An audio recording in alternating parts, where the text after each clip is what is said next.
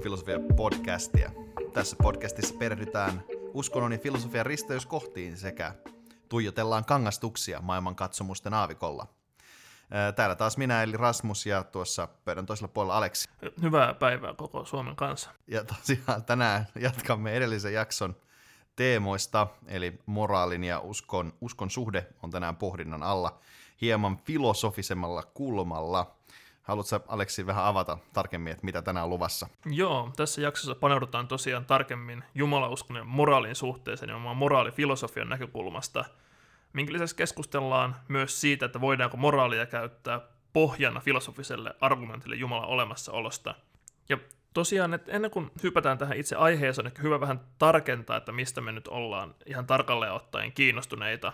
Moraalifilosofia voidaan jakaa karkeasti kahteen eri osa-alueeseen. Ensinnäkin on normatiivisen etiikan ala, joka tutkii kysymyksiä siitä, että millainen toiminta ja millaiset normit on moraalisesti oikeita ja mitkä taas vääriä. Esimerkki klassisesta normatiivisen etiikan ongelmasta olisi tällainen sanottu vaunuongelma tai trolley problem, jossa juna on ajamassa viiden ihmisen yli, mutta mikäli mä vetäisin vivusta, mä voisin pelastaa nämä viisi ihmistä, mutta tämän seurauksena juna ajaisi yhden kääntöraitella olleen ihmisen yli, ja sitten normatiivista etiikkaa pohtiva yrittäisi sanoa, että no mitä tässä tilanteessa pitäisi oikein tehdä. Joo, tämä on varmaan se, mitä ihmiset yleensä mieltää etiikaksi, mikä on myös toki ihan oikein, että tämähän on etiikkaa, mutta etiikassa on sitten toisaalta näiden meemien lisäksi myös se toinen puoli. Joo, toinen moraalifilosofian osa-alue on sitten metaetiikka, jonka määrittely on ehkä hieman vaikeampaa. Ehkä, ehkä karkeasti voisi sanoa, että se pyrkii ottamaan selvää siitä, että mistä – moraalissa ylipäänsä on kysymys, eikä niinkään siitä, että mikä on oikein ja mikä väärin. Että tätä voisi ajatella esim. analogisesti jalkapallon kautta siten, että jalkapallon nämä niin varsinaiset pelaajat on näitä tavallisia moraalisia toimijoita, joita vahtii erotuomari, eli normatiivinen eetikko, joka tarkkailee, että toimiiko pelaajat sääntöjen mukaisesti ja tekee rajanvetoa kiistanalaisissa tilanteissa – Taas metaeetikko puolestaan voisi olla vaikka jalkapalloanalyytikko, joka ei osallistu peliin itse millään tavalla, vaan yrittää pikemminkin saada selvää siitä, että mikä koko pelin pointti on. Mm, näin sukupolven unelman toteutumisen aikana tämä on kyllä kaunis analogia.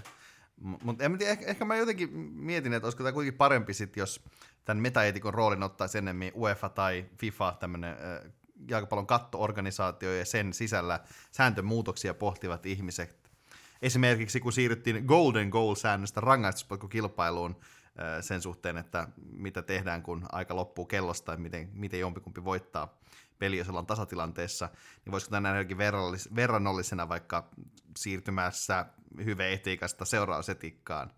Eli tavallaan tulisi muutos siinä, miten hyvä, eli, tai mihin hyvä, eli pelivoitto perustuu. Ehkä mun tulee fiilis, että nyt ei ole välttämättä kauhean täydellinen vertaus. Pitäisikö me vaan poistua jalkapallon maailmasta? Joo, tämä analogia ontuu nimenomaan siinä, että metatiikka nimenomaan ei ota kantaa näihin pelin sääntöihin, et vaikka siihen, että onko hyvä etiikka vai seurausetiikka sitten oikea teoria. Että nämä on niin normatiivisia teorioita, jotka määrittää sen, että miten pitäisi toimia. Ja se, että mikä normatiivinen teoria on su- su- suosittavin, on myös normatiivisen etiikan alla, joten ehkä jalkapallo vaan sotkee tätä, jos me jatketaan tätä, niin otetaan eti- esimerkki ihan etiikan alalta. Et voidaan ajatella esimerkiksi, että mihin on mun nähdäkseni erittäin perusteet, että niin ny- nykyinen eläinperäisen ruoan tehotuotanto on väärin. Et epäilemättä meidän kuuntelijoissakin on ihmisiä, jotka kyseenalaistaisi tämän ja haluaisi tietää, että no miksi näin on. Mä voisin sanoa, että no syytähän on, että eläintuotanto tuottaa tietoisille olioille suunnattoman määrän kärsimystä. Mutta olisi kuitenkin normatiivisen etiikan alan kuuluva perustelu, jonka mukaan kärsimystä tuottava toiminta on väärin. Norm- normatiivista etiikkaa olisi vielä sekin, että onko kärsimys jollain tapaa moraalisesti relevantti piirre tai ominaisuus. Tässä niin metaeetikko olisi kiinnostunut siitä, että, että jos tämä väite eläinten tehotuotannon moraalisuudesta on jollain tavalla totta, niin miksi se sitten on totta?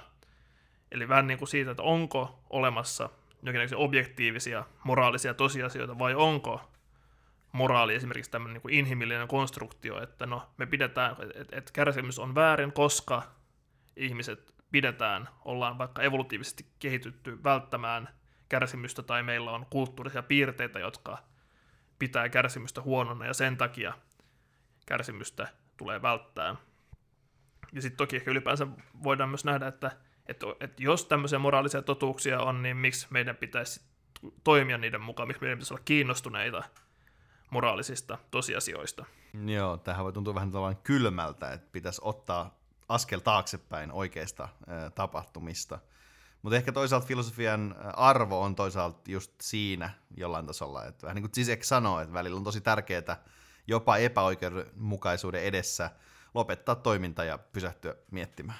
Niin ehkä on hyvä myös huomata, että metaetiikka ei millään tavalla kilpaile normatiivisen etiikan kanssa, että se vähän niin kuin käsittelee vaan eri juttua, et, ei niin kuin, että se, että metaeetikko ei ole kiinnostunut filosofisesti oikeasta ja väärästä, ei tarkoita, että etteikö metaetiikan mukaan kuitenkin tällaiset niin kuin oikean ja väärän kysymykset olisi kuitenkin filosofisesti tärkeitä. Mutta jos mitä ylipäänsä vaan niin metaetiikan käsittelyä, niin on toki myös tosi haastavaa. Mun mielestä niin subjektiivisesti metaetiikka on tosi vaikeaa, ja se vaatii aika laajaa filosofisen sanavaraston hallintaa, mutta tästä huolimatta ehkä nyt yritetään parhaamme mukaan tehdä ö, uskon ja moraalin välisestä kysymyksestä ymmärrettävää nimenomaan metaetiikan kannalta. Ja jos viime jaksossa yritettiin vähän avata kristillistä etiikkaa jonkinlaisena enemmän tai vähemmän epämääräisenä normistona, niin nyt tarkastellaan ehkä kahta kuumaa kysymystä siitä, että onko ateistilla syy toimia moraalisesti ja että onko objektiivisella moraalilla ja Jumalan olemassaololla jokin yhteys. Nämä on kyllä todellisia klassikkoaiheita. Et ehkä nämä pahat ateistit aiheena on vähän häipynyt, mutta toki puskee ajoittain esiin. Kuitenkin vuonna 2017 julkaistussa laajemmassa tutkimuksessa tästä aiheesta todettiin, että ajatus moraalittomista ateisteista elää edelleen vahvasti suurimmassa osassa maailmaa. Ja näistä tutkimuksen 13 maasta ainoastaan Suomessa ja Uudessa-Seelannissa ei löydetty merkittäviä ateismin vastaisia asenteita. Ja sitten jos katsotaan mitä tätä toista äh, kysymystä liittyen moraalin, objektiivisen moraaliin ja Jumalan olemassaolon yhteyteen, niin äh, se on jossain määrin ollut kyllä mm, niin kuin pinnalla ja on puhututtanut tässä podcastissakin aikaisemmin, että tuntuu, että niin objektiivisen moraalin kaipuu ja sen mukana kulkeva moraalinen argumentti tuntuu elävä jonkinlaista renesanssia tällä hetkellä.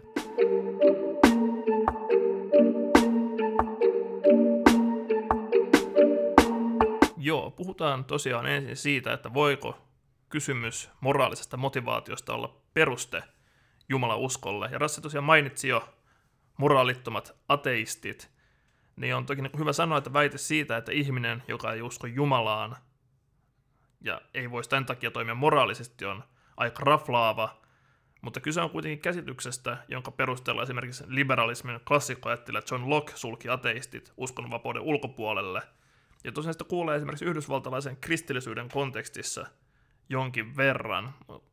Onko, se sattunut Rassi törmäämään tähän jossakin muissa y- yhteyksissä? Siis musta on tähän niin törmää aika ajoin. Että tämähän on yksi näistä klassisista anti-ateismi talking pointeista, että, että, että usein ihmiset tuo tätä jollain tasolla esiin. Et ehkä harvoin tätä kuulee kenenkään suusta niin kuin suoraan, mutta ainakin oman kokemuksen mukaan – se on mm, jotenkin implisiittisenä osana erityisesti konservatiivisemman laiden kristittyjen puheissa aika usein. Näin, niin kuin jos puhutaan niin kuin, ei suorasta apologiasta, mutta jo, johonkin sen kaltaisesta tällaisesta kristillisen elämäntavan puolustuksesta.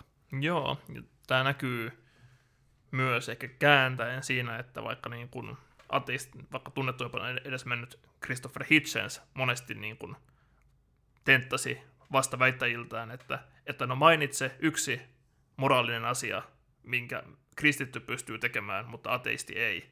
Mutta ehkä niin on hyvä huomata, että, että tässä ei varsinaisesti ole kysymys siitä, että voiko ateisti, ateisti tietää, mikä on moraalisesti oikea to- ja toimia sen mukaan, ja että voiko ateisti ylipäänsä toimia oikein. Et kysymys ei varmasti ole siitä, että, että, että, että, että jostain syystä ateistilla olisi joku taipumus aina toimia päinvastoin kuin mikä on oikein. Vaan kysymys on siitä, että, että voidaanko me ajatella, että ateistilla on jokin motivaatio toimia moraalisesti johdonmukaisesti. Että taustalla on ongelma siitä, että, että on monia tilanteita, joissa jollain mittarilla ehkä kannattaisi toimia moraalittomasti, tai sitten meillä voi olla jokin taipumus toimia moraalittomasti tietynlaisissa tilanteissa. Esimerkiksi voidaan ajatella tilanteita, missä moraaliton toiminta saisi meidän aikaan jotain enemmän lyhyen tai pitkän aikavälin henkilökohtaista hyötyä, tai sitten, että moraalinen toiminta vaikka vahingoittaisi meitä jollain tavalla. Ja kysymys on, että miksi meidän pitäisi sivuuttaa oma etu tai henkilökohtainen onnellisuus, tai sitten tehdä hirveän niin kuin, työ sen eteen, että me voidaan työstää meidän taipumuksia, jotka aiheuttaa moraalitonta toimintaa, jotta me voitaisiin toimia parhaamme mukaan moraalisesti. Jotta tästä saisi argumentin jumalauskon puolesta, niin pitäisi osoittaa jollain tavalla, että usko Jumalaan on ainoa tai vähintään vakuuttavin peruste moraaliselle motivaatiolle verrattuna muihin vaihtoehtoihin. Mm, joo, jos katsotaan niin kuin missä kohti niin kuin empiiristi tämä tulee keskustelussa esiin, niin musta tuntuu, että selkeämmät esimerkit liittyy erilaisiin rikollisten kääntymistarinoihin. Et Suomessa tunnetuin lienee ainakin tästä viime ajalta kolmosmurhaaja Lauri Late Johanssonin äh, tapaus. Et Johansson, joka on siis ex-jengi Pomo tuli uskoon ja tunnusti vapaaehtoisesti, että, että hän on tehnyt kaksi murhaa, kun hän oli tästä ensimmäisestä jo kärsinyt pitkän vankilatuomion. Ja nykyään Johansson kiertää Suomea kertomassa uskostaan ja parannuksestaan. Et erityisesti herätyskristillisellä puolella just tällaisia tarinoita nostetaan esiin siitä, kuinka usko todella on niin kuin hyvin vakuuttava peruste moraaliselle toiminnalle. Ja epäilemättä niin tällaisissa storeissa varmaankin ehkä varmaan liittyy jonkinnäköiseen ehkä persoonassa tapahtuneeseen muutokseen ja katumukseen uskoon tulon myötä. Että ehkä jos ajatellaan vähän sanotaan vähän yksinkertaistavasti sitä, että, että mitkä vaikka olisi sellaisia uskomuksia, mitkä motivoisi ihmistä toimimaan moraalisesti, niin yksi voisi olla vaikka se, että no, että kristityt vaikka uskoo jonkinnäköiseen viimeiseen tuomioon ja, ja Jumala sitten rankaisee niitä, jotka toimii huonosti. Että aika teologisesti vähän karkea, mutta voidaan ajatella, että tämmöinen jonkinnäköinen yleisesti jaettu käsitys jonkinnäköisestä tästä kuviosta voidaan epäilemättä löytää kansanomaisesta kristillisyydestä.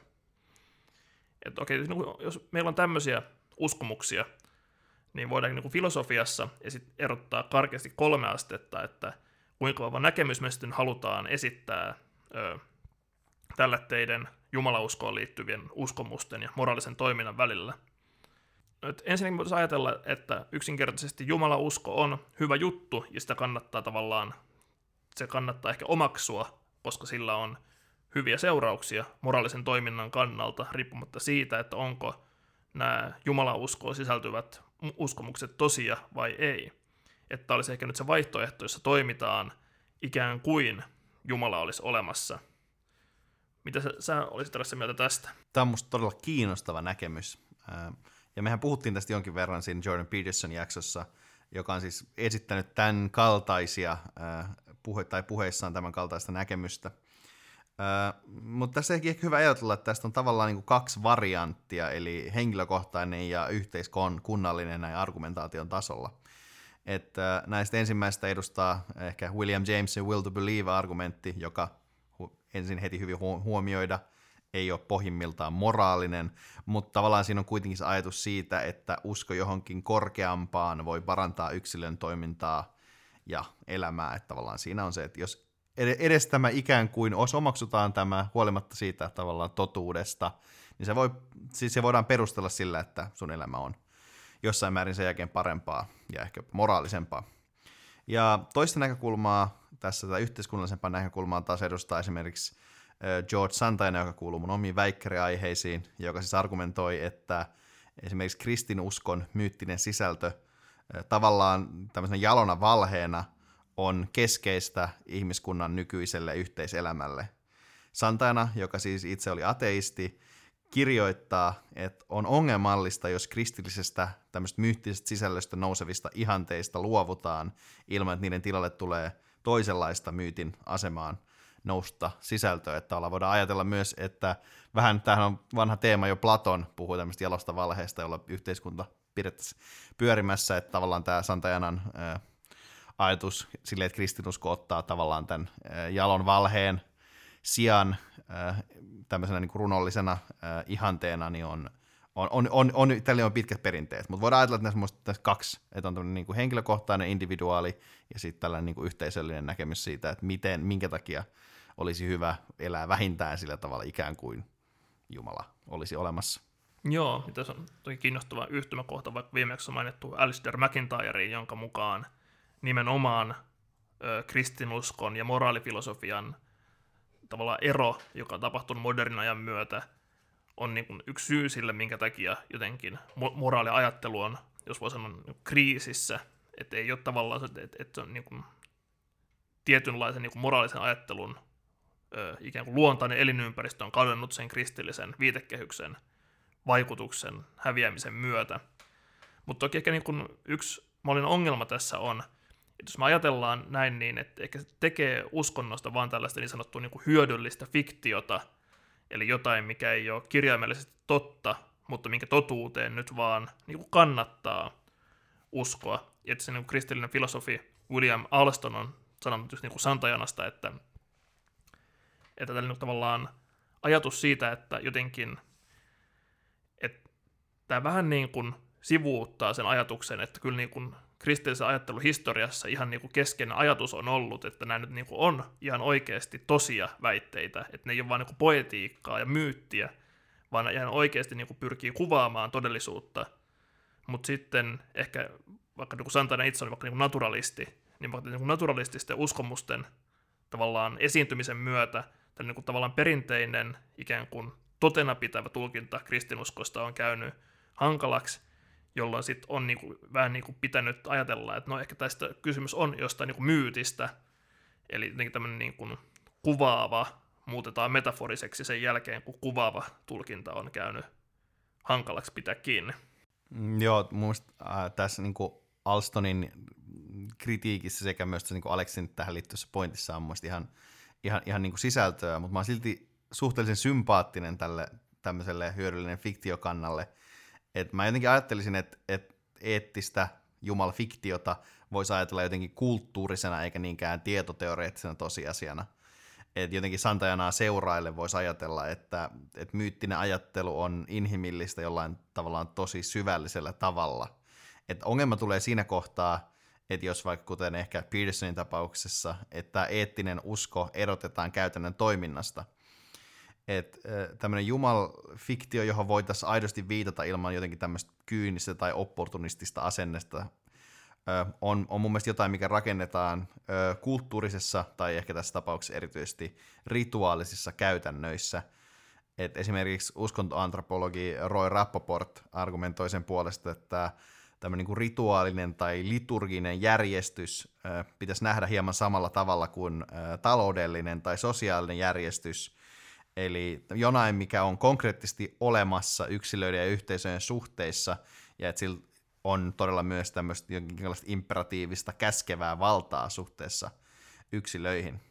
Ja tämä rituaalinen järjestys on taas nojaa sille, että sitä toistuvasti performoidaan. Eli tavallaan, että jos me lähdetään vaan semmoiseen kuvaan, että meidän pitää vähän sen moraaliargumentin kaltaiseen ajatukseen, että kannattaa uskoa tähän ihan vain sen takia, että se on hyödyllistä, mutta sitten se on irrallaan siitä tavallaan, vähän niin kuin esimerkiksi tässä kohdassa ajatellaan kristillistä Jumalaa, että se olisi irrallaan kristillistä elämäntavasta ja siitä rituaalisesta järjest- jota tavallaan luodaan sosiaalisissa käytännöissä, niin sitten sen vakuuttavuus tämmöisenä niin kuin ideaalina, tämmöisenä runollisena systeeminä on vähän hatara. Mm. Ja sitten toki niin kuin varmasti voi ajatella, että tietyssä mielessä tällainen niin kuin kulttuurinen ja sanotaan nyt tämmöinen niin kuin just tietoteoreettinen tulkinta ei välttämättä ole siinä mielessä ristiriidassa, koska vaikka voisi hyvin sanoa, että, että minkä takia ikään kuin tällä teillä systeemillä on jonkinnäköistä niin kuin käskevää valtaa suhteessa yksilöihin on, että yksilöt uskoo, että tämä on totta.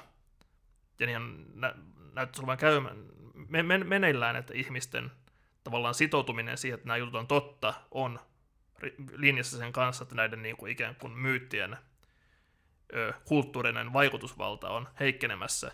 Että ei varmasti niin kuin sattumaa, että siellä missä näiden juttujen totuuteen uskotaan hyvin vahvasti, myös niiden imperatiivinen valta yksilöihin on suurempi. Haluatko kommentoida tätä äkkiä? Me, me ehkä voidaan puhua tästä myöhemmin. Me, me oikeastaan tavallaan nimenomaan päästään tähän myöhemmin ehkä siitä näkökulmasta, miten tämä, miten tämä juttu liittyy estetiikkaan, koska tähän, Santajanahan tämä liittyy siihen niin kuin käsitykseen kauneudesta ja sitten myös ehkä ei täytyy mennä, että en ole, en ole ihan hirveästi lukenut David Bentley Harttia, mutta hänellä on ilmeisesti vähän tämmöinen jollain tasolla samanlainen ää, käsitys siinä määrin siis, että, että totuus nivoutuu kauneuteen. Ja tota, mutta tähän me päästään ehkä vähän myöhemmin tässä jaksossa. Joo, ja varmaan tästä voidaan puhua ehkä omassa jaksossaan, mikäli tällainen niin kuin, innostutaan tästä, tästä kysymyksistä. Mutta jos on tästä, niin eikö nyt me, mennään sitten niin suoraan siihen malliin, että – että nimenomaan moraalin velvoittamuus on seurausta siitä, että no Jumala nyt ihan oikeasti on olemassa. Eli siis karkeasti, että jos meillä on niin kuin muita moraalista riippumattomia syitä uskoa, että Jumala on olemassa, ja että Jumala ei tykkää niistä, jotka toimii väärin, ja tykkää niistä, jotka toimii oikein, niin tästä seuraa, että meillä on hyvä peruste toimia moraalisesti Jumalan tahtomalla tavalla. Tämä kuulostaa semmoiselta niin klassiselta ajatukselta, jotenkin se vähän keskiaikaiselta. Että Jumala on niin kuin täydellisenä olentona kaiken muun mitta, ja tavallaan kun Jumala on olemassa, niin tulee toimia niin sanotusti Jumala, Jumalan tahtomalla jumalallisella tavalla, jotta, joka, joka me voidaan tavoittaa sitten esimerkiksi ilmoituksessa. Joo, mutta tämä ehkä niin mun mielestä on kovin kiinnostava näkökulma nyt sikäli, että, että se ei tuo kamalasti lisää tähän keskusteluun, että että okei, niin kuin joo, että jos meillä olisi tosi vakuuttavat syyt uskoa, että Jumala on olemassa, niin tavallaan sitten ikään kuin on selvää, että meillä on myös hyvä peruste toimia sen mukaan, mutta tavallaan tässä tämä nyt palauttaa vaan kysymyksen moraalisesta motivaatiosta kysymykseksi Jumalan olemassaolosta, mikä ei ehkä ole moraalifilosofisesti kauhean kiinnostavaa. Niin tästä tämmöistä mennään helposti siihen, että joko me noudatetaan tätä mora- tai Jumalan tahtoa sen takia, että me saadaan jotain palkintoja, tai sen takia, että me pelätään jotain rangaistuksia. Että tavallaan tämä vaatii sitten niinku lisää lihaa luiden ympärille, että mikä ta- mistä se tavallaan motivaatio sitten siinä kumpuaa. Joo, nimenomaan juuri näin. Mutta jos mietitään moraalin ja moraalisen motivaation ja Jumalan suhdetta, niin kiinnostavia ja myös monimutkaisin näkemys tästä kysymyksestä löytyy Immanuel Kantilta – Kant tunnetusti ajatteli, että Jumalan olemassaoloa ei voida todistaa perinteisillä nykyäänkin suosituilla filosofisilla argumenteilla, kuten vaikka ontologisella tai kosmologisella Jumalatodistuksella. Mutta Kant kuitenkin ajatteli, että Jumalaan uskominen voi olla oikeutettua niin sanottuna käytännöllisen järjen postulaattina. M- mulla tulee jotenkin aina hyvä mieltä tästä argumentista. Ja varsinkin että käytännöllisen järjen postulaatti on jotenkin hauska sanoa. E, mutta ehkä ennen kuin me päästään niin Aleksiin selittämään, mitä tämä oikeasti tarkoittaa, niin voisi ehkä lyhyesti purkaa tätä ehkä hieman hankalaa ja kryptistä ilmausta. E, et postulaatilla sanana tarkoitetaan jotain tämmöistä niin keskeistä aksioomaa tai periaatetta, joka oletetaan esimerkiksi jossain argumentissa tai e, matematiikassa tai vastaavassa. Esimerkiksi tässä postulaatti on siis jotain, mikä oletetaan välttämättä käytännöllisen järjen pohjaksi. Ja sitten taas käytännöllisellä järjellä tarkoitetaan yleisesti tämmöistä inhimillistä kykyä reflektio ja pohdinnan kautta ratkaista kysymys siitä, mitä pitäisi tehdä. Eli nyt käytännön eettistä harkintaa.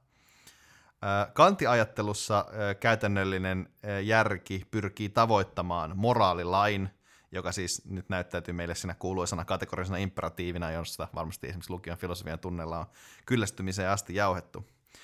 Tämä, joka tämän pointti on siis, kertoo meille sekä moraalilaki tai kategorinen imperatiivisen ilmauksena kertoo, miten meidän tulisi toimia – Käytännöllisen järjen postulaatti tarkoittaa siis suomeksi pohjaoletusta, joka tehdään, jotta moraaliset, moraalisesti tehtävät päätelmät ovat toimivia. Tätä voisi mun mielestä verrata vaikka matematiikkaan, jossa me voidaan olettaa aksioomiksi tai postulaateiksi tietyt yhteen, kerto- ja jakolaskuja koskevat oletukset ja sen perusteella tehdä kaikenlaisia algebraalisia laskutoimituskikkailuja mutta ehkä tässä vaiheessa toivottavasti tämä selkeytti hieman, ja ennen kuin mä ajaudun matematiikan filosofiaan, joka siis kuuluu kuitenkin lempiaiheisiin, niin, niin ehkä voin antaa Aleksin avata vähän syvemmin, mistä tässä niin kuin Kantin muotoilussa ja argumentissa on oikeasti kyse. Joo, no, tosi hyvä, että sä avasit tätä niin käytännöllisen järjen postulaatin käsitettä. Se on musta, musta juuri oik- tosi hyvä yksinkertaistus, että nimenomaan se on jotain, että tässä systeemissä Jumala on jotain, mikä pitää olettaa, jotta moraali voisi toimia. Ainakin mulle jotenkin tämä on aina ollut niin legendaarisen vaikea argumentti, että ei ole sillä yksi tai kaksi kertaa, kun mäkin olen Rasselle sanonut, että, että, että, että en kyllä niin kuin yhtään taju, että mikä, mikä juttu tässä on. Mutta nyt me yritän selittää tämän mahdollisimman yksinkertaisesti menemättä syvemmin Kantin ajattelun yksityiskohtiin. Eli siis Kant perusti oman moraalifilosofiansa siihen, että, että moraali ja moraalin velvoittavuus perustuu yksin siihen, että järki säätää itselleen toimintaohjaavia periaatteita, siis just tämän kategorisen imperatiivin systeemi.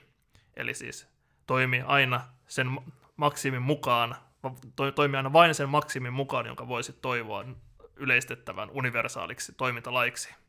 Tässä mielessä siis Kant luopui täysin uskosta moraalin perustana, eli että et uskolla ei ole mitään tekemistä sen kanssa, että miten pitäisi toimia. Pikemminkin Kant näki, että uskon pitää perustua moraalille, että vain sellainen usko Jumalaan, joka perustuu moraalille, voi olla mahdollista.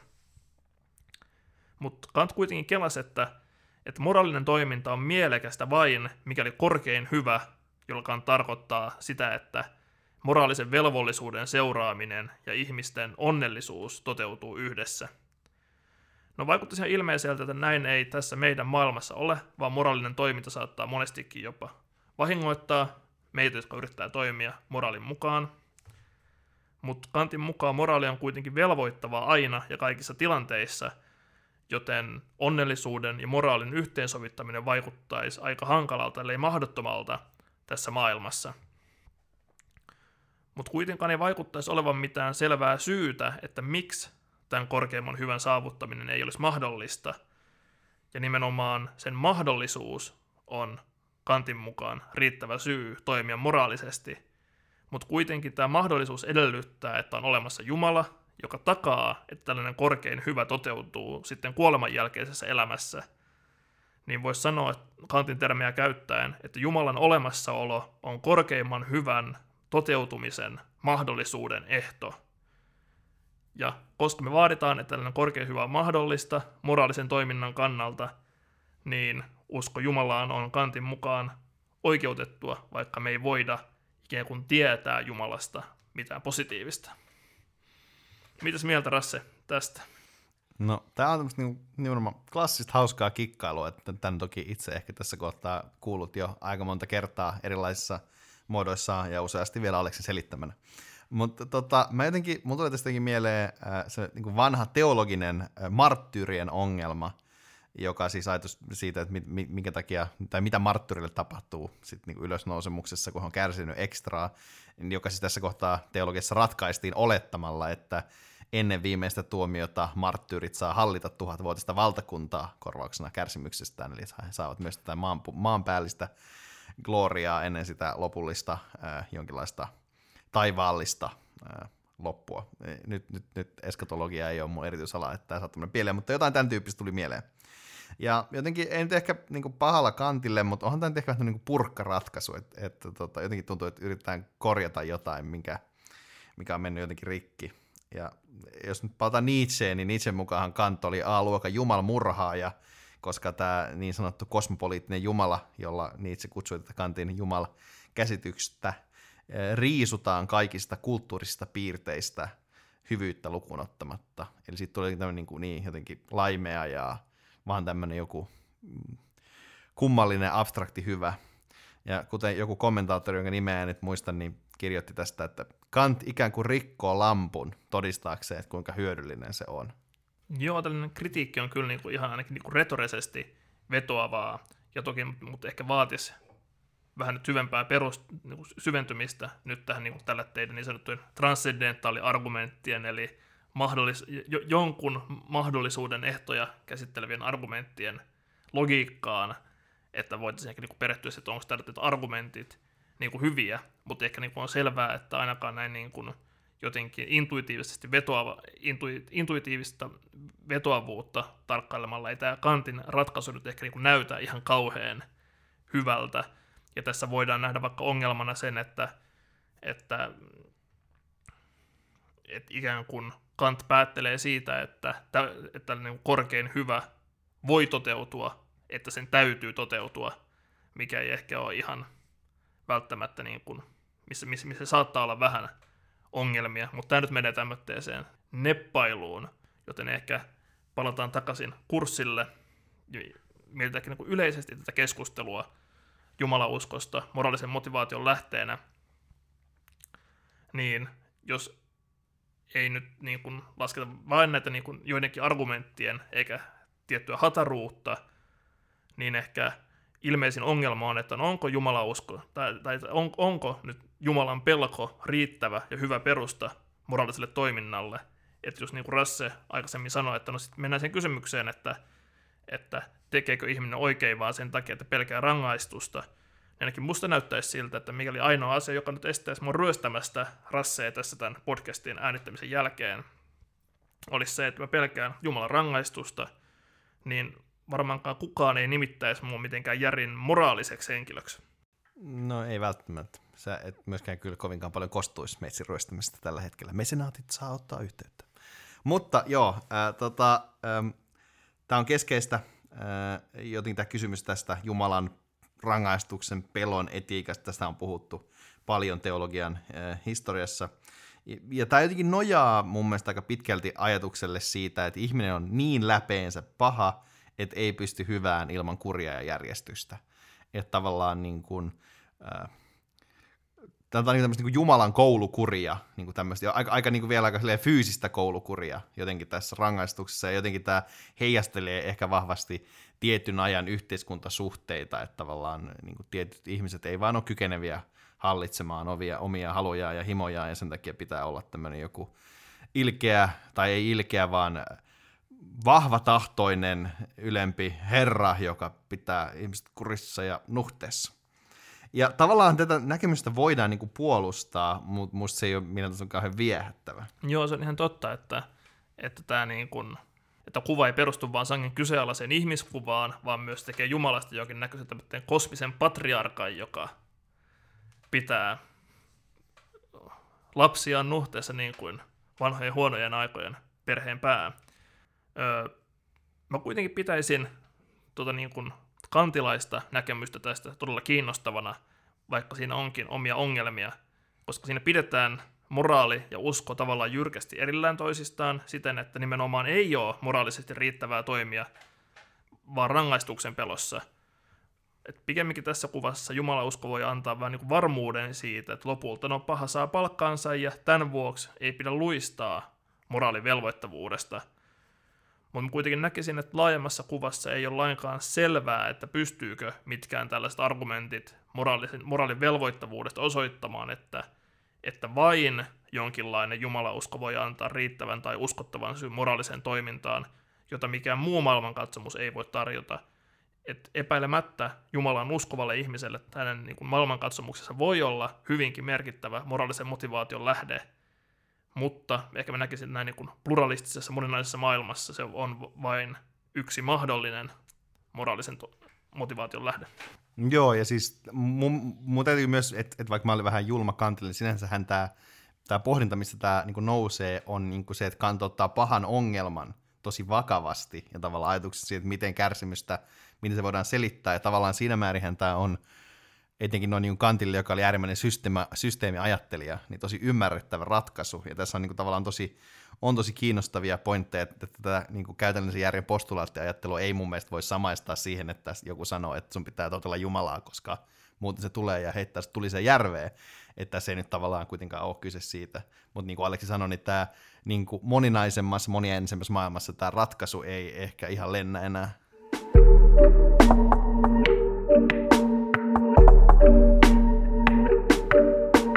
Seuraavaksi voitaisiin kuitenkin siirtyä aiheeseen, joka lienee useimmin esillä, kun puhutaan moraalin ja uskon suhteesta, nimittäin Jumalan olemassaolon ja objektiivisen moraalin ö, suhteeseen, siitä puhumiseen.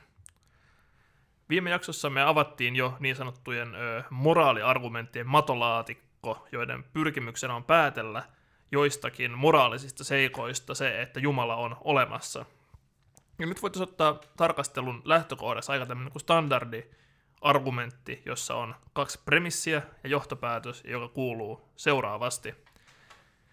Eli ekaksi, moraali on objektiivista vain, jos Jumala on olemassa. Kaksi, moraali on objektiivista. Ja tästä vedetään johtopäätös, Jumala on olemassa. Miten sä, Rasse, lähestyisit tällaista argumenttia? No siis varmasti klassiseen filosofityyliin, eli kysyisin, että mistä me tiedetään, että onko moraali objektiivista ja toisaalta, että mistä me tiedetään, että onko Jumalan olemassaolo oikeasti ainut syy sille niin kuin objektiiviselle moraalille. Et yrittäisin purkaa näitä kahta premissiä. Joo, kyllä. Et on tosiaan hyvä huomata, että nämä molemmat argumentin keskeisistä väitteistä voidaan ihan hyvin perustein kyseenalaistaa. Eli ainakin periaatteessa voidaan ajatella, että objektiivinen moraali on mahdollista ilman vetoamista Jumalaan, kuten vaikka Immanuel Kantilla, eikä ole myöskään ehkä itsestään selvää, että moraali olisi objektiivista tai ainakaan objektiivista sillä tavalla, mitä tämä argumentti edellyttää. Mutta ehkä varmaan luonteva olisikin lähteä pohtimaan nyt sitä, että mitä moraalin objektiivisuudella oikein tarkoitetaan, kun se on kuitenkin keskeinen käsitellä sen molemmille väitteille. Ja ennen kuin mennään tähän, niin voidaan ehkä huomauttaa, että yleensä näissä argumenteissa äh, Jumalalla viitataan siis tämmöiseen klassiseen filosofiseen Jumalaan, joka on siis täydellinen, kaikki voipa ja täydellisen hyvä olento. Mutta niin periaatteessa voisi toki olla munkin yliluonnollisen olennon tai hierarkian olemassaoloon pohjaavia argumentteja objektiivista moraalista, mutta niitä ei kyllä kovin usein tule vastaan. Mutta nyt voidaan ehkä mennä niin määritelmiin. Kun puhutaan objektiivista moraalista, niin puhutaan useimmiten moraalisesta realismista. Tämä on termi, jolla tarkoitetaan karkeasti, että, että on ole, olemassa ihmisistä ja muista moraalisista toimijoista riippumattomia moraalisia tosiasioita. Eli tällöin, kun me sitoudutaan johonkin moraaliseen periaatteeseen, kuten vaikka siihen, että kiusaaminen on väärin, niin me ajatellaan, että on todella totta, että kiusaaminen on väärin. Ja että, no mitä, mitä sitten tarkoittaa, että jokin väite on totta? No tyypillisesti kun puhutaan totuudesta, puhutaan totuudesta meidän uskomustemme ja maailman välisenä vastaavuutena, mistä käytetään myös nimitystä totuuden korrespondenssiteoria. Ja tämän näkemyksen mukaan esimerkiksi mun uskomus siitä, että maa on pyöreä, niin se on tosi, koska se vastaa sellaista tosiseikkaa maailmassa, jonka mukaan maa on pyörää. On jokin tämmöinen asia maailmassa, joka tekee tästä mun väitteestä toden. Ja siitä voidaan ajatella, että on myös toisenlaista totuutta, että esimerkiksi on matemaattisia ja loogisia totuuksia, jotka seuraa ideoiden välisistä suhteista. Mutta moraalisten uskomusten kannalta tässä on kuitenkin aika hankala ongelma. Nimittäin näyttäisi siltä, että toisin kuin tällaisen niin maailmaa kuvailevien uskomusten kohdalla – ei moraalisten uskomusten kohdalla ole mitään selkeää maailman ominaisuutta, jota nämä meidän moraaliset uskomukset vastaisivat.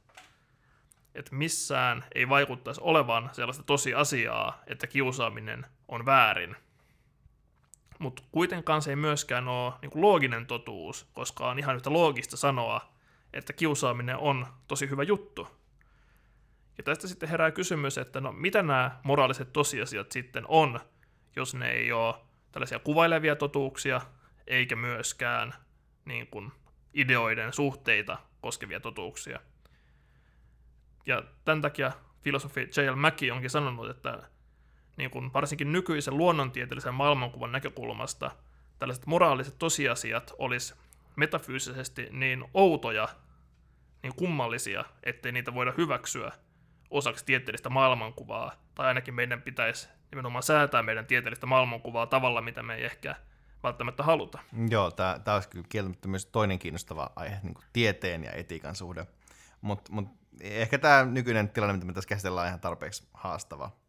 Et monet varmasti yrittäisi yhteensovittaa näitä asioita, tavallaan tätä vastaavuutta ja tätä niin jonkinlaista moraalin kuitenkin pysyvää luonnetta, että, se, että oikeasti on olemassa vääriä ja hyviä asioita niin jonkin, tämmöisellä jonkinlaisella äh, relatiivisella ratkaisulla, jossa siis äh, se, mikä on hyvää, riippuu esimerkiksi yhteiskunnallisista, historiallisista tai kulttuurisista seikoista. Tämän lähestymistavan ongelma on yhteismitattomuus, eli se, että me ei oikeastaan voida tuomita vaikka kannibalismia tietyssä yhteisössä, jos se olisi sen yhteisön moraalikäsitysten mukaista. Et, toki voidaan niin kuin ajatella jonkin vähän niin kuin kantin tapaisesti, että tämmöisessä ihmiskunnan yhteisessä moraalisessa kanonissa kannibalismi on väärin, mutta tämä näkemys ei myöskään ole mitenkään ongelmaton, että tälleen relativisti joutuisi vastaamaan ky- kyllä myös muihin kysymyksiin, jos sitten välttää tämän äh, tavallaan vastaavuusongelman. Joo, se on ihan totta, että eikä pikemminkin just se, että moraalirealismia vastustavien argumenttien jälkeen näyttäisi siltä, että jonkinnäköinen niin relativismi on niin kuin ihan oikea mahdollisuus, ja nimenomaan just siitä seuraavat ongelmat, niin kuin se, että voidaanko me sitten pitää vaikka kannibalismia huonona asiana, niin että et sitten se niin omalla tavallaan niin kuin, vähän, vähän niin kuin sotkee moraaliajattelua ja onkin just kiinnostava, kiinnostava haaste. Mutta joo, ja siis esimerkiksi tämä Mäki itse edusti niin sanottua virheteoriaa, joka on moraalirealistinen teoria siinä mielessä, että sen mukaan moraaliset uskomukset kyllä niin kuin pyrkii olemaan tosia, aidosti tosia uskomuksia, mutta koska mitään niin, niitä vastaavaa tosiseikkaa ei ole, niin ne vaan on sitten systemaattisesti virheellisiä. Että niin kuin Mäkin haaste onkin synnyttänyt monia ei-realistisia metaeettisiä näkemyksiä, mutta nyt meidän kannalta Mäkin argumentti ei kuitenkaan ole niin painava, koska jos nyt ajatellaan, että me otetaan niin lähtökohdaksi nimenomaan niin jumalauskon ja moraalin suhde, niin tällaisessa niin jumalauskoon perustuvassa maailmankuvassa ainakin on niin mahdollista olla paljon liberaalimpi erilaisten metafyysisten kummallisuuksien suhteen. Nimittäin, jos on niin, että on olemassa tämmöinen kaikkivaltias Jumala, niin tämä nyt varmasti voi saada aikaan sen, että tällaisia moraalisia tosiasioita on olemassa. Ja no, miten sitten toimisi? Varmaan yleisin ja myös potentiaalisen kandidaatti tällaiseksi näkemykseksi olisi niin sanottu jumalallisen käskyn teoria – jonka mukaan moraaliset tosiasiat perustuu siihen, että Jumala yksinkertaisesti tahtoo joidenkin tekojen olevan hyviä ja joidenkin huonoja. Ja tätä jumalallisen käskyn teoriaa on pohdittu jo niin kuin Platonista asti, että, että koska tästä Jumalan tahtoon perustuvasta moraalista nousee aika pirullinen ongelma. Ja tätä kutsutaan Eutyfron dilemmaksi Platonin Eutyfron dialogin mukaisesti, jossa tämä esitetään.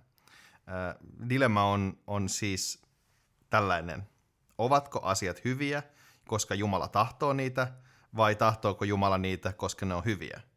Jos tämä ensimmäinen, eli että ne olisi hyviä, koska Jumala tahtoo niitä, niin sitten hyvän käsitehän on tosi arbitraarinen, satunnainen. Esimerkiksi silloin olisi raamatullisesti hyvä asia, että Aaronin pojat polttomurhattiin, koska Jahve tahtoi niin. Ja toisaalta taas sit, jos Jumala tahtoo asioita, koska ne on hyviä, niin sitten silloin hyvyys rajoittaa Jumalan kaikkivaltiutta ja tavallaan jotain olisi Jumalan ää, yläpuolella, että aiheuttaa sitten tämän klassisen teismin siellä ristiriitoja. Joo, toi ihan totta. Se tässä nimenomaan on myös ihan klassisen teismin sisäisiä ristiriitoja panoksena. Ja ehkä myös panoksena se, että onko Jumala vaikka palvonnan arvoinen oli jo, että just kun puhuttiin aikaisemmin podcastin aikana jumalatodistuksista aiemmassa jaksossa, niin mainitsin, että miten Slavoj Sisako on kääntänyt Dostojevskin tunnetun fraasin, jos Jumala ei ole olemassa, niin kaikki on sallittua muotoon. Jos Jumala on olemassa, niin kaikki on sallittua. Et esimerkiksi toinen raamatullinen esimerkki olisi, että vanhassa testamentissa Jumala käskee Abrahamia uhraamaan poikansa Iisakin, ja selkeästi tässä niin kuin nimenomaan Abraham ottaa tämän niin kuin sydämensä siinä, että mitä hänen pitäisi tehdä. Ja vaikka tämän storin tehtävänä nyt ei ole opettaa metaetiikkaa, niin se osoittaa syvän ongelman siinä, että voisiko Jumala pitää hyvänä jotain, mitä me intuitiivisesti pidetään vääränä, ja jos Jumala tahtoisi, tavallaan jos on mahdollista, että Jumala tahtoisi jotain, niin kuin mitä pidetään vääränä, niin tekisikö tämä Jumalasta jonkinnäköisen moraalihirviön, jota ei ehkä edes koske meidän käsitykset hyvästä ja pahasta, niin kuin ehkä tämmöinen jonkinnäköinen käsitys Jumalasta ikään kuin suvereenina, itselakisena hallitsijana, voisi myös antaa niin kuin ymmärtää. Ja tavallaan se olisi myös klassinen ratkaisu. Mutta sitten taas niin kun, voisin ajatella, että Jumalan kaikki tietävyys ja täydellinen hyvyys antaisi myös ymmärtää, että tämä ei vaan tahdo ihmisten parasta, vaan että tällä myös olisi jotain, niin kuin, jotain hyviä perusteita tahtoa, mitä tahtoo. Mutta tässä on se ongelma, että mikäli on olemassa jokin Jumalasta erillinen moraalin perusta, ja kautta tai jotain niin kuin moraalisia perusteita, näyttäisi siltä, että Jumalan tahto ei viime kädessä olekaan moraalin absoluuttinen perusta, koska nämä perusteet olisi niin kuin olemassa irrallaan Jumalasta, ja sillä lailla, että mahdollisesti mekin voitaisiin niitä tavallaan ymmärtää ja tuntea ilman Jumalaa, ja ennen kaikkea niiden olemassaolo ei ole Jumalasta riippuvaista. Jep, tämähän tämä nimenomaan tämä klassisen teismin tavallaan nämä täydellisyys omni-attribuutit on kyllä aiheuttanut kaiken näköisiä ongelmia tässäkin, vaikka tietenkin tuo alkuperäinen Euthyphron dilemmahan on tietenkin Platonin ajalta, jolloin ei ollut tämmöistä samanlaista klassista teististä käsitystä. Ja toki tämä, mun mielestä hauska tuoda esimerkiksi, tähän liittyy myös sitten taas tähän Jumalan tahdo, tahtomiseen liittyy myös se ongelma, että, että periaatteessa jos, että, että voiko Jumalan tahto muuttua, että tavallaan koska yksi näistä asioista, mikä liitetään yleensä myös tähän klassiseen jumaluuteen, on muuttumattomuus, ja just vaikka tuossa kohdassa, missä tavallaan voisi ajatella, että joko Jumala huijasi Abrahamia tai sitten Jumalan tahto muuttui. Ja tavallaan, että, että voiko oikeasti, jos asiat voi vaikuttaa Jumalaan tällä tavalla, niin sitten se kaikki voi taas jossain määrin kärsii, että, että noin niin kuin ehkä itsekin, aina kun on teologia pyörittely, niin nämä tämä niin klassisen teismin sisäiset ristiriidat tulee kyllä aina jotenkin vähän liiankin ilmiselvästi esille.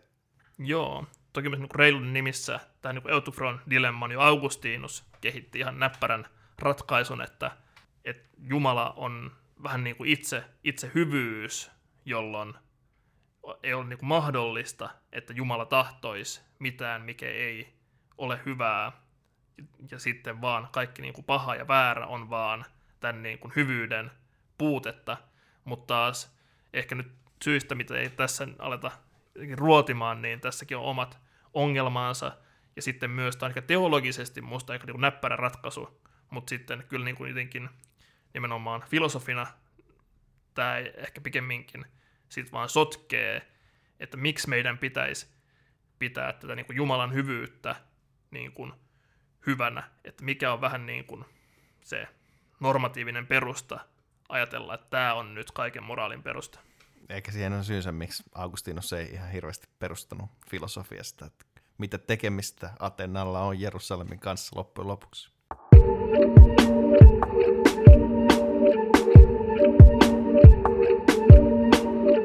Korjattakoon heti perään, että sehän ei ollut Augustinos, joka puhui Atenasta Jerusalemista, vaan Tertullianus, kuten Aleksi tuossa äsken oivaltavasti huomautti.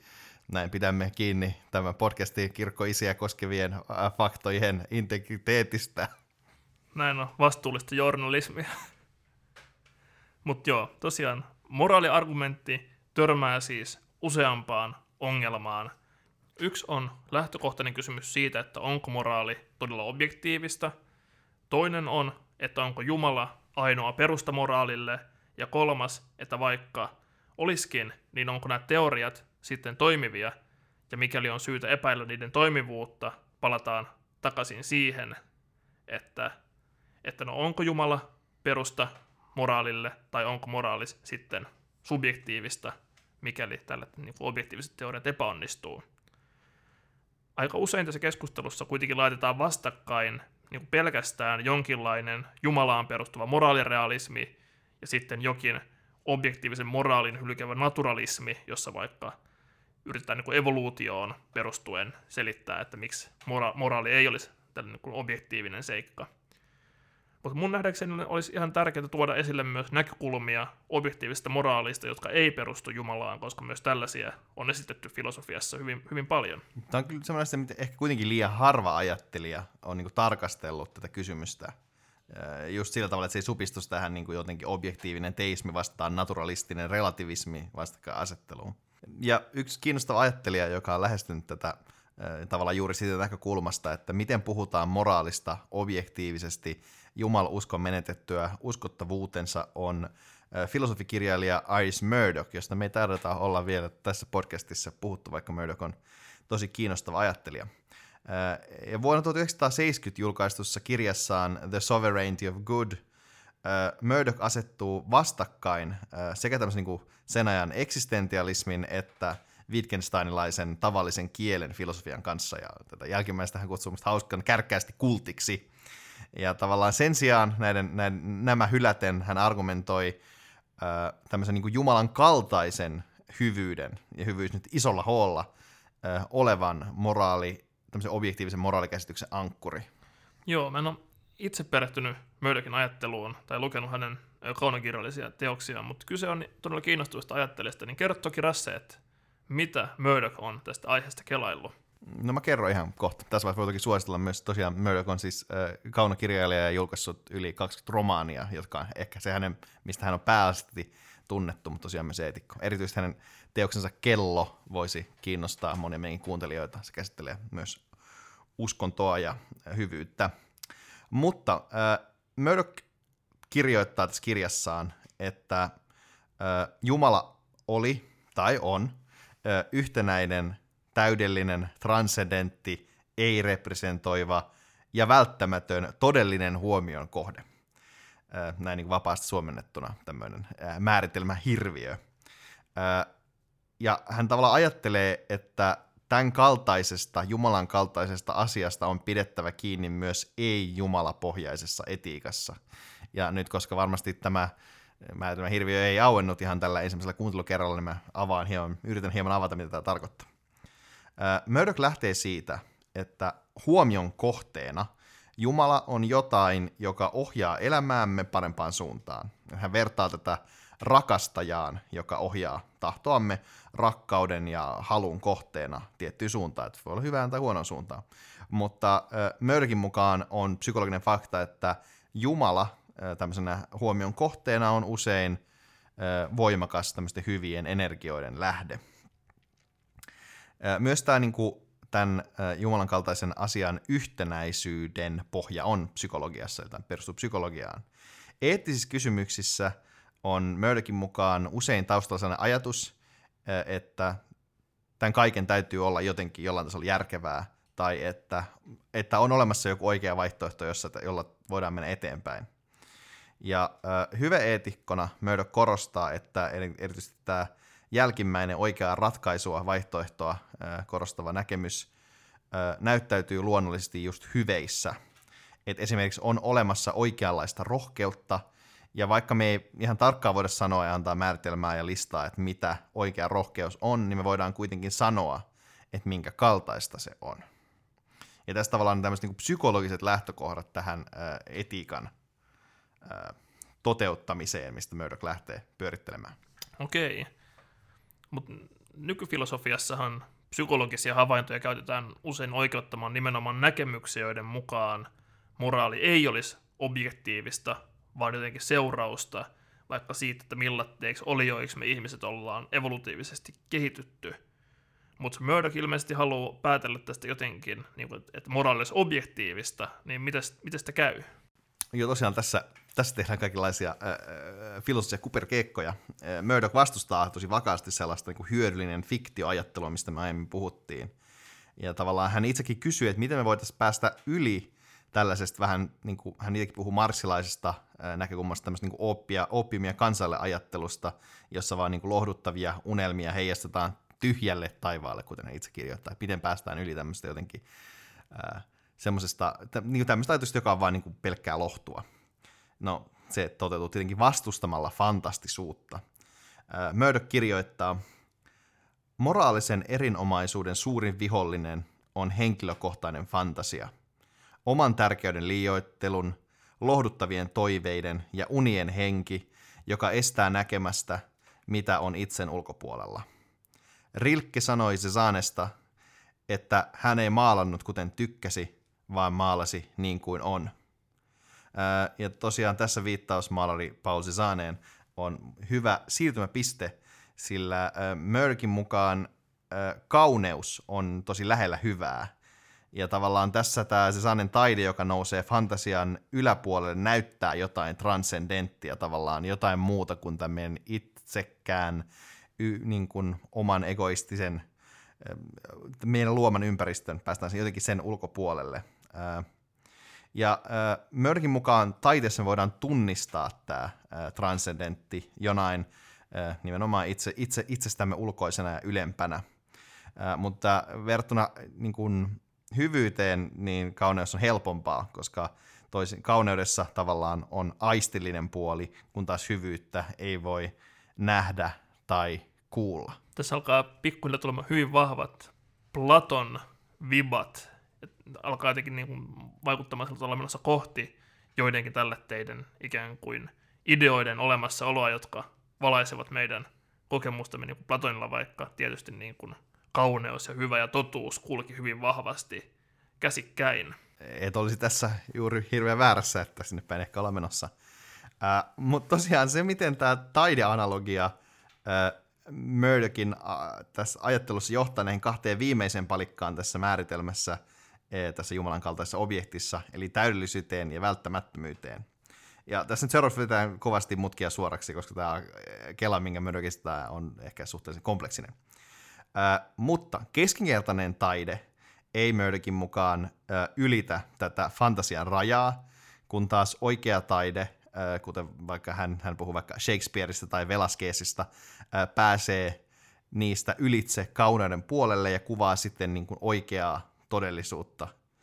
Äh, eli A, tai, taide, taideteos A on parempi kuin taideteos B, ja juuri tässä suhteessa voidaan ajatella, että lähestytään täydellisyyttä, vaikka sitä ei aivan täysin tavoiteta.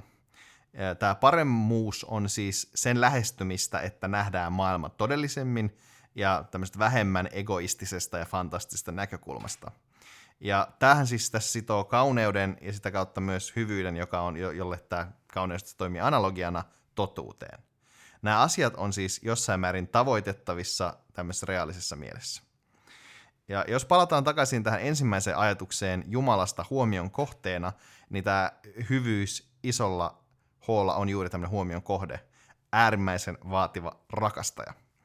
Et se vetää puoleensa ja kutsuu erinomaisuuteen, jos näin englannin excellence voi kääntää erinomaisuudeksi.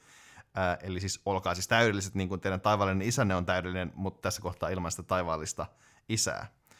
Se siis, mitä tämä hyvyys konkreettisesti on, on tämmöinen tietynlainen platoninen idea, joka vetää meitä puoleensa kuin magneetti äh, tavallaan täältä kaiken syntisen epätäydellisyyden keskeltä, ja tavallaan tämä hyvyys näyttäytyy meille tässä tietynlaisessa excellenssissä, joka, joka niin kuin, toimii myös hyvyydessä, mutta selkeyden vuoksi tässä Murdoch käyttää tätä taideesimerkkiä, joka on ehkä helpommin ymmärrettävissä.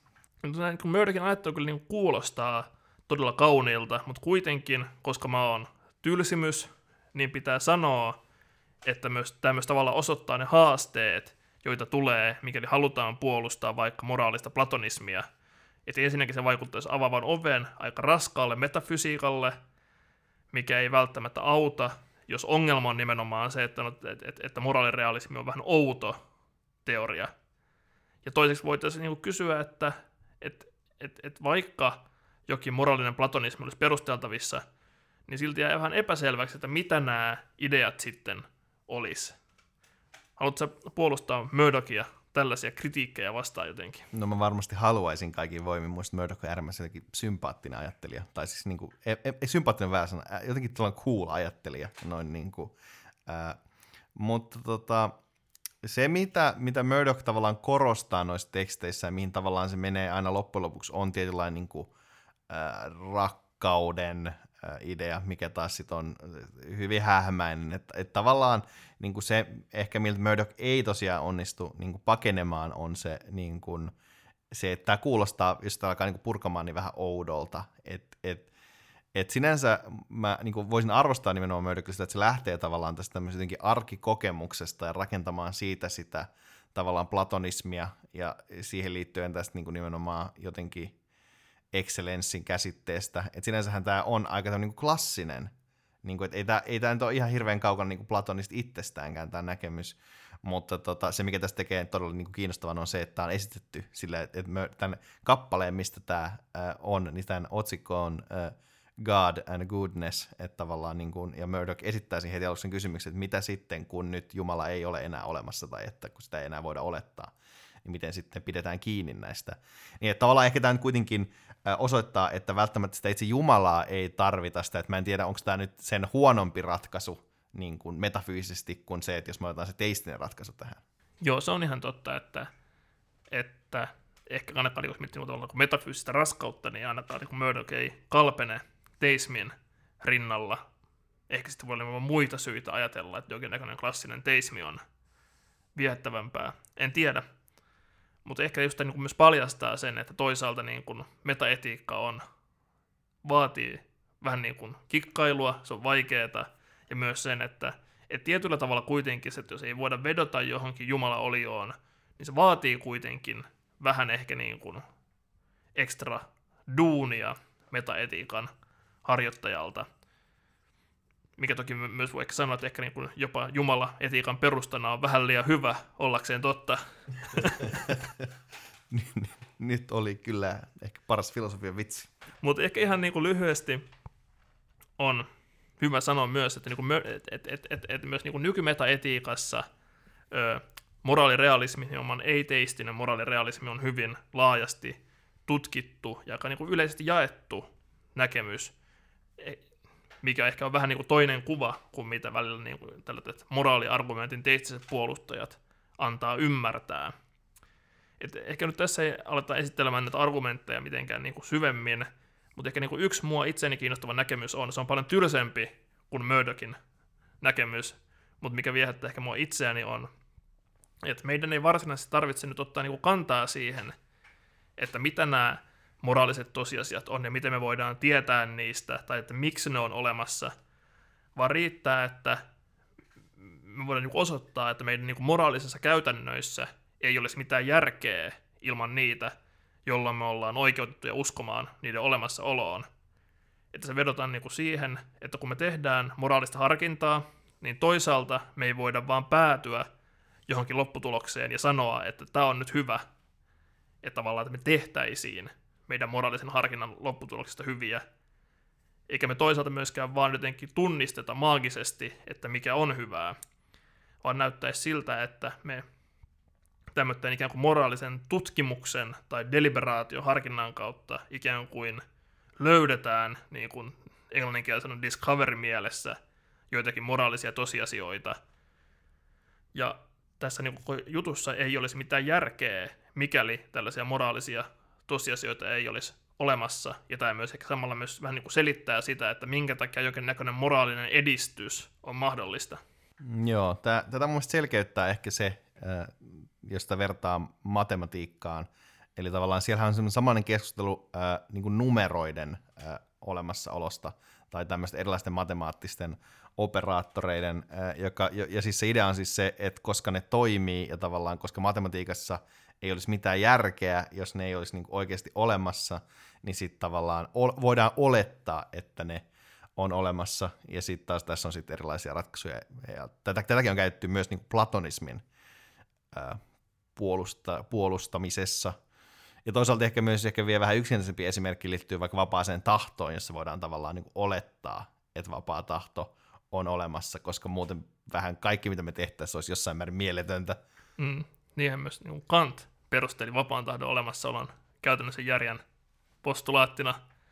Mutta ehkä niin matematiikka esimerkissä on myös hyvä, että myös Hilary Putnam, jota mä tutkin mun gradussa, nimenomaan niin sanoi, että, että, että, että matematiikka osoittaa meille, että, että ikään kuin meidän ei tarvitse edes olettaa mitään matemaattisia olioita niin kuin omina objekteinaan, että 1 plus 1 on kaksi tavalla, että tämä lasku on, se toimii, vaikka siellä ei taustalla olisi mitään olioita, niin samalla tavalla moraalissa ikään kuin se, että me ollaan kykeneviä ja halukkaita ikään kuin saamaan tavallaan asiat kuntoon, pohtimaan, että mitenkä niin asioiden pitäisi olla – niin se on tavallaan ainoa, ainoa mahdollinen ja samalla riittävä objektiivisuus, mitä moraali vaatii.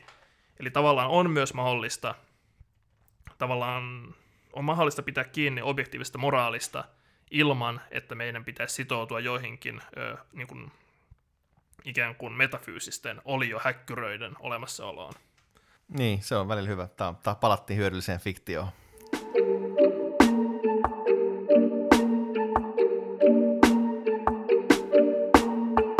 tähän loppuun, että kuten mä viime jaksossa jo lupasin selittää, että, että, että miksi mä en pidä moraaliargumenttia Jumalan olemassaolosta filosofisesti kovin hyvänä, nyt mä voisin kertoa.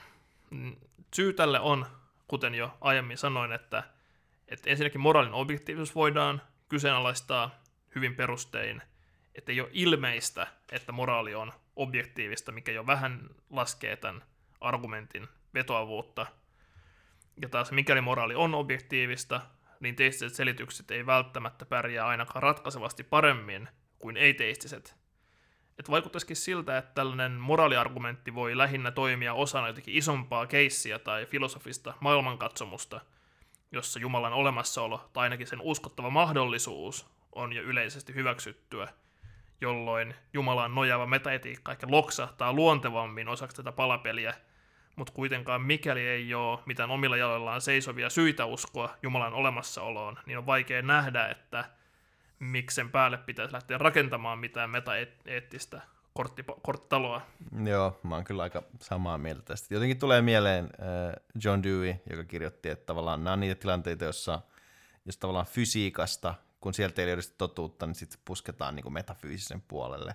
Että tavallaan kun halutaan kovasti nähdä jotain oikeassa maailmassa, mitä siellä ei ole, niin sitten tavallaan siis se työnnetään sinne metafyysisen puolelle.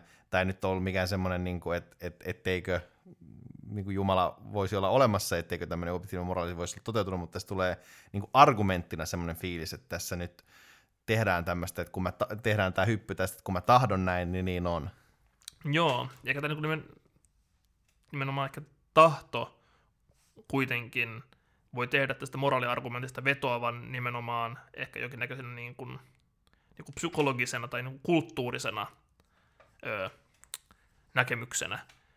Tämä on vähän niin kuin mistä me puhuttiin myös viime jaksossa, että kun sekä niin kuin populaaristi omaksuttu tieteellinen maailmankuva, että jonkinlainen postmoderni kulttuuri, jossa arvot nähdään inhimillisenä konstruktioina, tekee objektiivista moraalista ehkä vähän hankalan näkemyksen oman kulttuurisessa mielessä, niin teistinen maailmankuva voi olla nimenomaan houkutteleva, jos haluaa kovasti nähdä objektiivisen moraalin totena. Ja ehkä tässä niin kuin, siinä vaikka mitenkään William Lane Craig tunnettu kristillinen filosofi esittää tämän moraaliargumentin, niin hän usein niin vetoaa niin moraaliobjektiivisuuteen jotenkin niin hyvin niin kuin retorisesti painavilla ö, esimerkkeillä, niin kuin vaikka jollain lasten kiduttamisella ja tällä teellä, että kukaan ei varmasti voi olla eri mieltä tästä.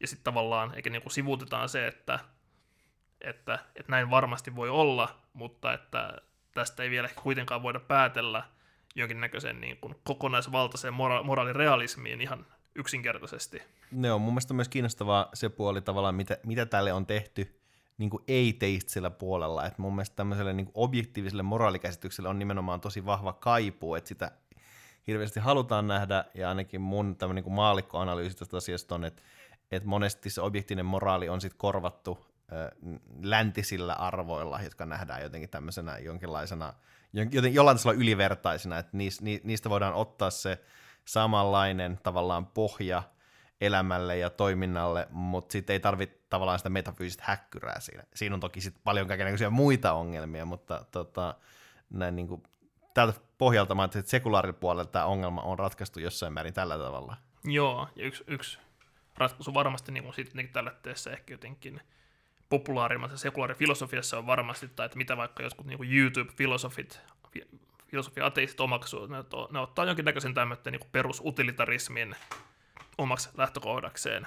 Eli että kärsimys huonoa, hyvinvointi hyvää, onnellisuus hyvää, maksimoidaan hyvinvointia, minimoidaan kärsimystä, että moraali ei vaadi ikään kuin mitään muuta.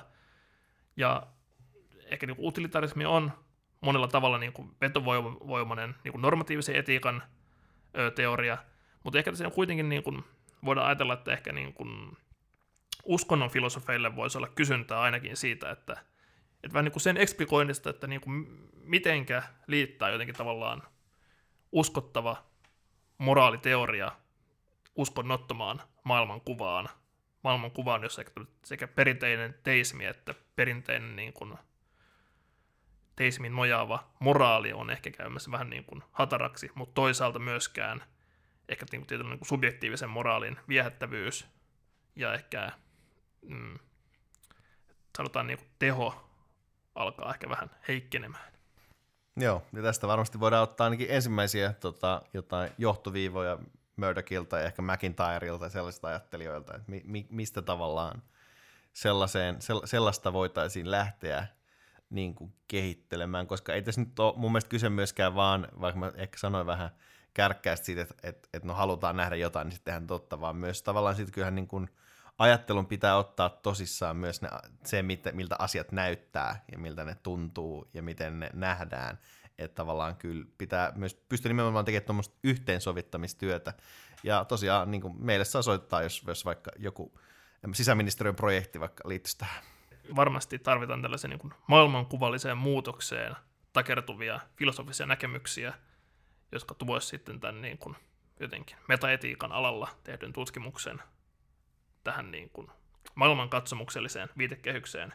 Mutta ö, konsultointipyyntöjä odotellessa, kiitos, että olette kuunnelleet tämän tämänkertaisen jakson. Meille voi laittaa kaikkea, kaikkea hyvää, kaikkea kivaa esimerkiksi Instagramissa, Directissä, at ufipodi löytytään myös Facebookista ja meillä voi laittaa sähköpostia osoitteeseen uskonnonfilosofia at gmail.com. Ihastuttavia kesäpäiviä ja muistakaa, että teidän ei tarvitse tyytyä keskinkertaiseen taiteeseen.